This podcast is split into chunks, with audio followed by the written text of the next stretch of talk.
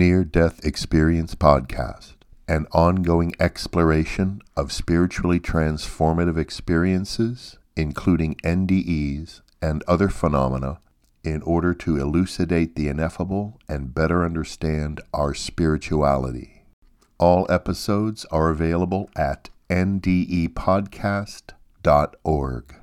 The views expressed and opinions given by the individual hosts and guests are not necessarily those of NDE Podcast, the NDERF, any sponsors, or, for that matter, anyone else. In the end, the only opinion that really matters is yours.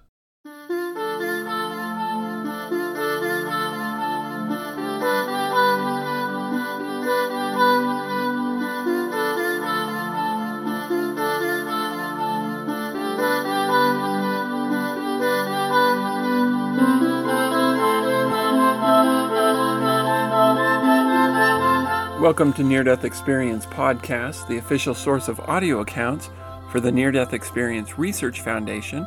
I'm Chas Hathaway, author of Life in the Spirit World What Near Death Experiences May Teach Us About Life on the Other Side.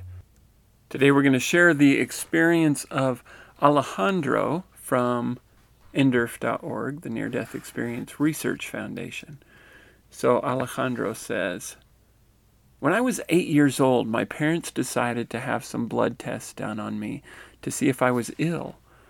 We went to a clinic near our home, and after they took my blood, I passed out due to low blood pressure, according to the doctors who attended me. After a certain time went by, I lost consciousness. But the magnificent thing was that during my during that period of unconsciousness, I entered into an arc of light. It was like traveling through thousands of luminous arcs, extremely beautiful. Their radiance seemed to increase during the time I traveled through them. The landscape was illusory. It was a true delight to see that world. Everybody there was young. There were all races present, including some that had had orange skin, the color of bronze. But seeing those people wasn't the most surprising thing. Rather, it was that their bodies seemed to be made of porcelain. Not because of the color, but because their skin was so soft and smooth. I remember this because my grandma had some small statues made of a material that was similar. But the people there even seemed to have a subtle shining light around them. One person who looked like a woman of medium height asked me what I was doing there. I answered that I didn't know, that I had suddenly appeared there from among some immense bushes as the pathway opened to me while trying to get to where I had heard these voices. At that point, with great delicacy and tenderness, she told me, "You don't belong in this world to this world. At the time you have chosen, you will come here like everyone else. We'll take care of this with the gentleman you see standing over there. She pointed with fing- her finger towards some men whose faces I could see. There were three of them. The three had an M carved on their belts, and there were symbols on their ivory clothing that I could not understand. From among them emerged a woman with impressive beauty. She shone with a unique resplendence. She was different from the others. She seemed to understand with a glance what had happened and what was going on here. She was indescribable, truly indescribable. Even today I can I can remember the quantity of lights that were given off by her clothing recollecting it well, the difference between the clothing of the others was that they were very light with pastel colors, while her clothing gave off sparks. It was as if the sparks were sustained in the air with lights made up of thousands of colors around her. Little by little, she approached us. She was about seven meters from us, or from where I was with the other person. She wore a jet black gown that contrasted with the garments of everyone else. It was a long gown, like the ones worn by royalty during the 14th or 15th century. When she got closer, I could see that her gown shone with a special light. It was like black light. Her gown, seen cl- closer, wasn't made of cloth. It seemed to be made of energy, something very special. When she got right to where we were, I could see that her garment or gown was made of thousands of tiny universes or galaxies that got lost in the darkness of the black space of her garment. I think this is going to sound very crazy, but that's how it was made. It was as if thousands of universes or galaxies were revolving and revolving around themselves. They revolved around themselves, and at the same time, a brilliant light emanated from the breast of that person. Her hair was the color of silver, and she had extremely large blue gray eyes and an extremely tender countenance. She didn't give the least sign of being angry. She moved as if floating, and when she got to where we were, she raised her hand in greeting. She didn't speak, she seemed to express herself mentally. Everything arrived in my mind clearly, and I only remember her saying, Little mortal, what are you doing in this place? You have commitments to keep in the worlds of time and space. I didn't know what to say. She was extremely beautiful. She seemed to know everything, and this was infused into me. Everyone knew her and seemed to adore her, or rather, love her. I was paralyzed, completely paralyzed. I didn't know what to say. She looked at me with much tenderness, and taking one of her arms from the, out of the folds of her clothing, which were more like strands of energy, she touched my shoulder and said, Come. It is the will of the highest that, for some reason, you have come temporarily to this place. Let's find out why. I asked her, Who are you, and what will happen to me? To which she replied, Don't be afraid, my son. Someday you will return to this place, and you, as millions of others of this and other dominions, will begin a journey to know the person who has given you the gift of having your own personality. Who is it? I asked. She answered, You won't understand yet, but I can tell you it is he who sustains us with a thought, he who gives light to the suns, that they may sustain all created by and in himself. For my part, I didn't say anything. It is only now, as an adult, that I believe I understand that situation a bit more. I didn't notice that time transpired. We were in what seemed like an enormous meadow with immense green fields. The colors, above all else, seemed infused with light and gave them even an even stronger hue. There was no sun. I looked everywhere, but the light seemed to emanate from somewhere, or more accurately, from everywhere. By taking the being's hand, we arrived at a type of crystal structure.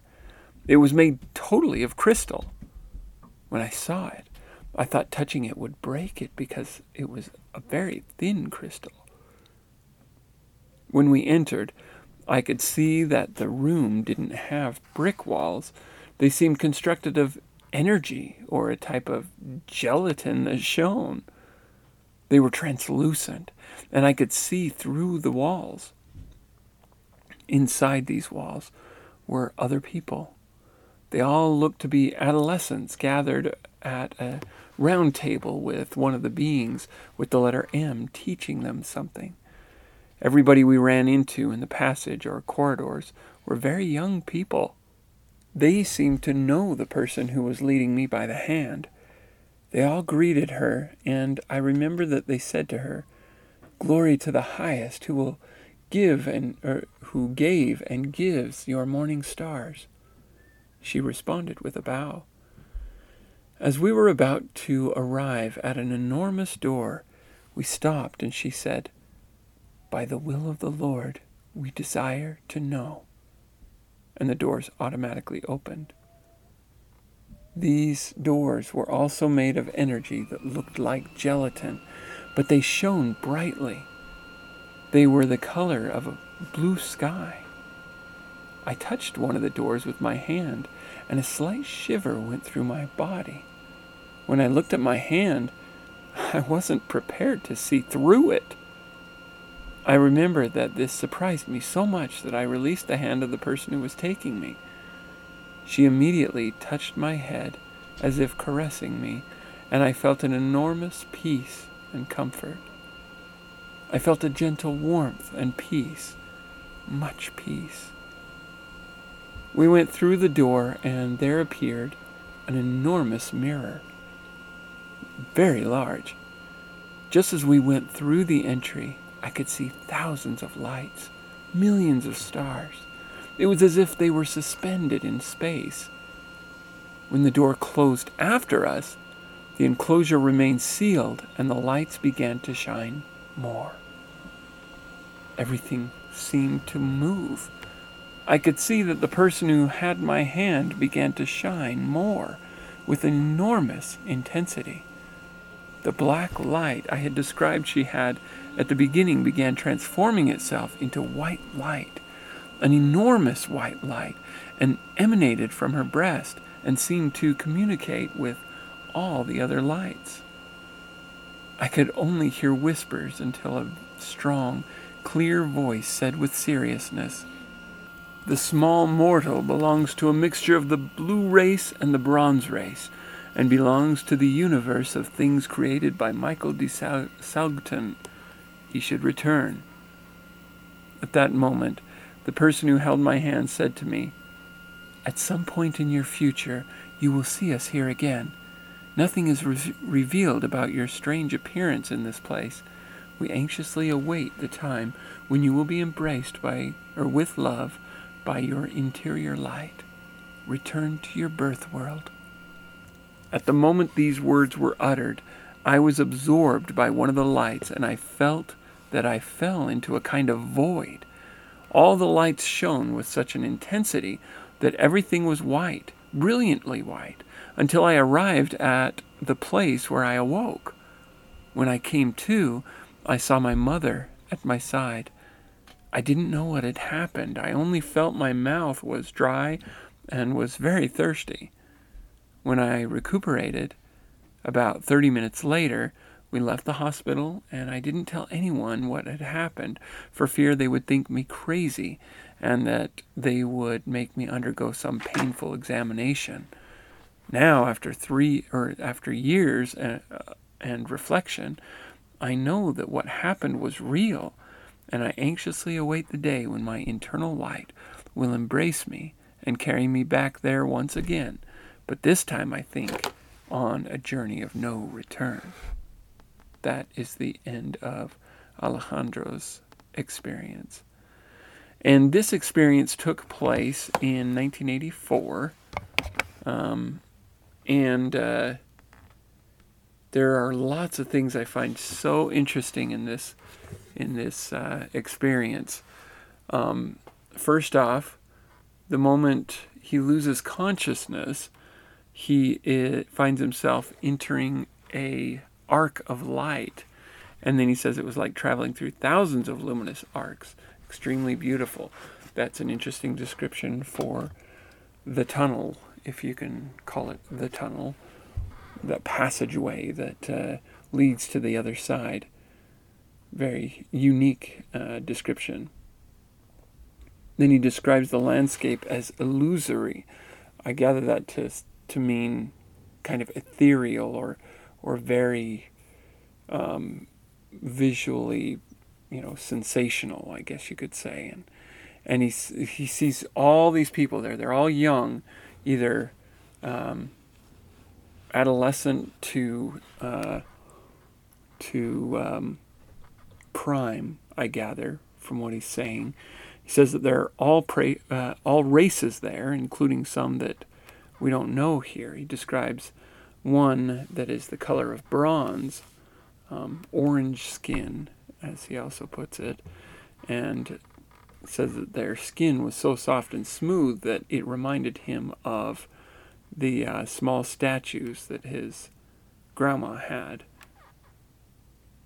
And then he describes a woman coming to him and kind of asking, What are you doing here? and and saying, You don't belong here, very kindly, very lovingly, but you don't belong here, you know, you've and and he he's like, Well, I don't know, I just came up through these bushes and I, that's I imagine that those bushes were just what he came through at the end of the tunnel of arcs, if if I'm not misunderstanding this. Um, but then she points him to some gentlemen standing there who have belts with an M carved on them. Not sure what the M stands for, never heard of anything like this particular before, like having some kind of tour guide or maybe some kind of, you know, assistant or whatever. You know, you hear a lot about people having a spirit guide or a a you know, guardian angel at their side, something to that effect. But this people, these people in, I imagine, some kind of uniform or at least a belt with an M carved in it, stands for something. But apparently, she doesn't end up communicating with them at all because from among them comes this beautiful woman who he says is absolutely indescribable. Um, beautiful and emanating these sparks. Everyone else is emanating light, but it's like her light is so intense that there's sparks coming out of it. And she's wearing a black gown of some sort. It says jet black gown, which is interesting. This is a uh, type of clothing I have not heard described. I I have heard of clothing. Um, one woman described um, a woman who everyone was calling mother, um, who had a beautiful gown that had, if I remember right, it, it was like seahorses or something that seemed to be um, made of energy and and um, they were almost um, physically independent of the dress, but but part of it too, kind of, as this kind of sounds like with these uh, universes or galaxies that are in the blackness, like which seems to be uh, reflecting of space, like the blackness is is space itself, the universe, and these galaxies in the dress are like the universe, you know, the physical universe within it. Um, I, I can't imagine what that would really look and feel like to see. But it's very interesting as far as clothing, cloth, and so forth uh, is concerned. And, you know, as he says, it's indescribable. You know, these things don't translate in the physical very well or very clearly, but either way, it sounds fascinating. And um, he seems to kind of get lost in this description for a bit of this gown and and the energy that's emanating from it. But um, she finally reaches him, and then, in just very kind, but I sounds very authoritative to me. She says, "Little mortal, what are you doing in this place? You have commitments to keep in the worlds of time and space." And he's he's just I, just imagine his jaw, you know, laying on the floor as he's like, Whoa, I don't know what to say. you know, he's just he's just in shock at her glory, at her majesty, I guess, and beauty and, and all this. And the fact that uh, she addresses him as, Don't be afraid, my son, makes me think again of of other experiences where there is a mother figure there um, that they are speaking with, a, a, and and I think it's fair to describe them as as glorious and godlike. Um, which is interesting because, you know, there's this whole um, emphasis in in the Christian world of the divine feminine, as well as in in many other uh, Eastern traditions and so forth. And I don't know exactly what is meant by the divine feminine, but I do think that it's very clear from near death experiences that there are divine women, divine goddesses, if you will. Um, so, anyway, that that seems to be what uh, what he's experiencing with this incredible woman, and uh, then this gets kind of interesting. She she says um, that you know it is it's the will of the highest that for some reason you have come temporarily to this place. Let's go find out why.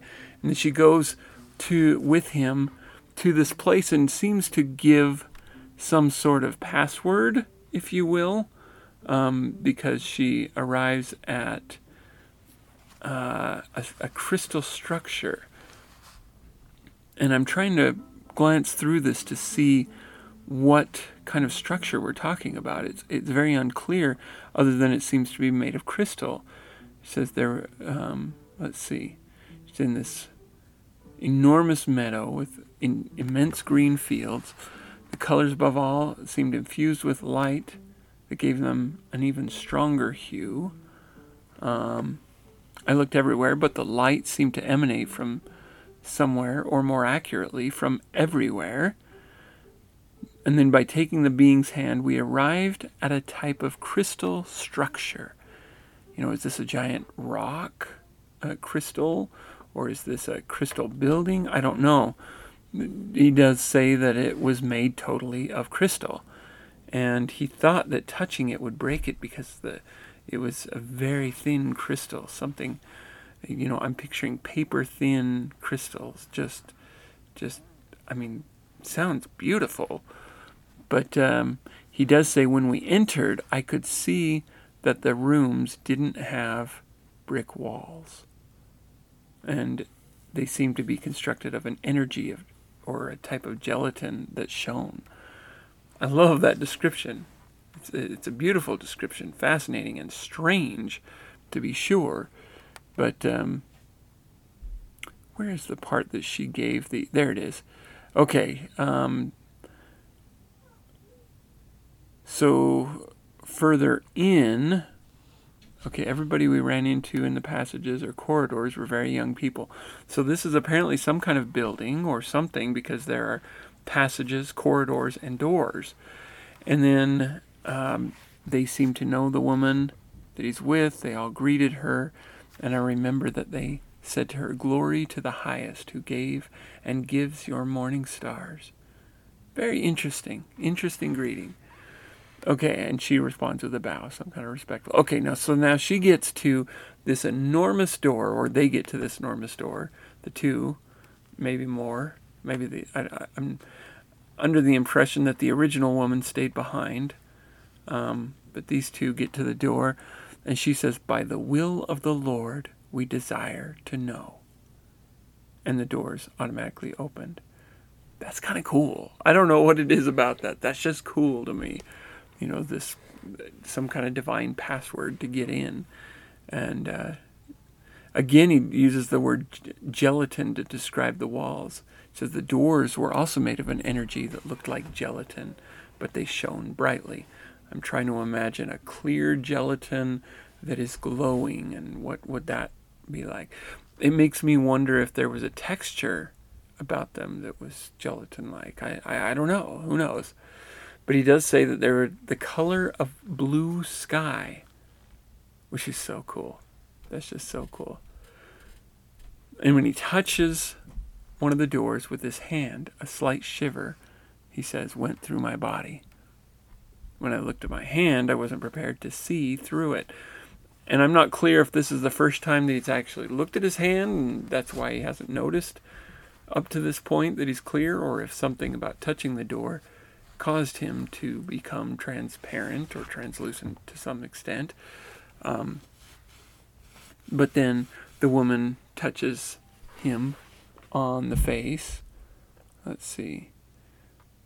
Touch, touched him on the head, I'm sorry, as if caressing me, and I felt an enormous peace and comfort. So, you know, seeing through himself, he's like, ah, and then she calms him by touching him, and he says, I felt a gentle warmth and peace, much peace. Then they go through this door, and there's an enormous mirror, very large. And again, he never uses the word building. And this seems to be something on the other side. People describe it was like an enormous room, but there were no walls. And I'm like, would something without walls even feel like a room? But apparently it does. And this may have been that kind of a situation, or it may have been something different entirely. And then what I consider the oddest part of the entire thing, you know, as strange as it was encountering blue and copper orange persons, they come across now um, some other, well, other people, I guess, other uh, beings. Let me just read this part again for a moment. That black light I described she had at the beginning began to transform itself into white light, an enormous white light, and emanated from her breast and seemed to communicate with all the other lights. So there's like other lights here. Are they like other people that are lights? It's unclear. But she's or he says that I could only hear whispers until a very strong clear voice said with seriousness the small mortal belongs to a mixture of the blue race and the bronze race, and belongs to the universe of things created by Michael de Salgton. He should return. And then at that moment, uh, um, she says, you know, basically, you'll be back, and and then um, is is sent back to his body. But what is this about the small mortal being? Uh, belongs to a mixture of the blue race and the bronze race. I have no idea what that's talking about. No idea. And belongs to the universe created by Michael de Salgton. Um, I, I looked it up. I looked up that name and it only refers to this website. Now, there may be other sources that are behind, you know, uh, encryption or something that has that name. I've never heard of it, but Michael, who often is uh, is said to be Adam. Um, I mean, if if that's who the Michael is is referring to, belongs to the universe of things created by Michael or Adam, Desalgton. I, I don't know. I don't know what this Desalgton is. It sounds like of Salgton. I don't know what Salgton is. No idea. But very interesting. Very interesting.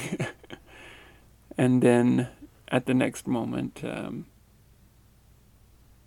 she, uh, the woman at his side, says, At some point in your future, you will see us here again. Nothing is revealed about your strange appearance in this place. Basically, they don't know why he's there. It's what it sounds like about your strange appearance in this place.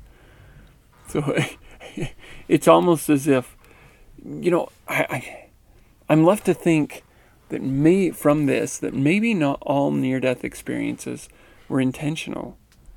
I mean, it seems weird to say that heaven has accidents, so to speak, but I, I wouldn't call it heaven having an accident when it was the guy that had the accident, the mortal person that had an accident, and uh, that propelled him to heaven. And, you know, everybody seems to be saying, Why are you here? You know, as if they know him and, and know that he's not supposed to be here yet. And that seems to be the case. Nothing's revealed, so we got to send you back, basically. Um, and in fact, whoever these lights or whatever that this glorious woman is is um, uh, addressing, you know, she doesn't seem to know why he's there. She says, "Let's go inquire," and and they say he needs to return. but of course says it in the strangest explanation about a blue race and bronze race and and belongs to the universe created by Michael Salgton. I, I don't know what that is, but um, very interesting. Very interesting. And then uh, in a uh, in a moment, those words are absorbed by one of the lights, and he feel falls into kind of a void, uh, where um, all the lights shine with such intensity that everything was white, brilliantly white, until I arrived at the place where I awoke. And then he's, you know, thirsty and wants a drink of water. He's, he's uh, up, getting up. Ah, interesting, interesting. What, what do you make of it? I'd, I'd love to hear your thoughts. I'd love to hear your thoughts. Um, any of those aspects that I'm not familiar with, if, if any of you are familiar with them or if they sound familiar in some way, I'd love to hear your take on it. Um, yeah. So if you'd like to contact the podcast, either to uh, contact me or John, um, you can contact me at chaz at ndepodcast.org. You can email John at john at ndepodcast.org or you can just email the podcast in general if you have your own experience to share near death experience podcast at gmail.com you can also become an ongoing monthly contributor to the podcast by going to patreon.com slash ndecast so with that thank you you guys so much again for listening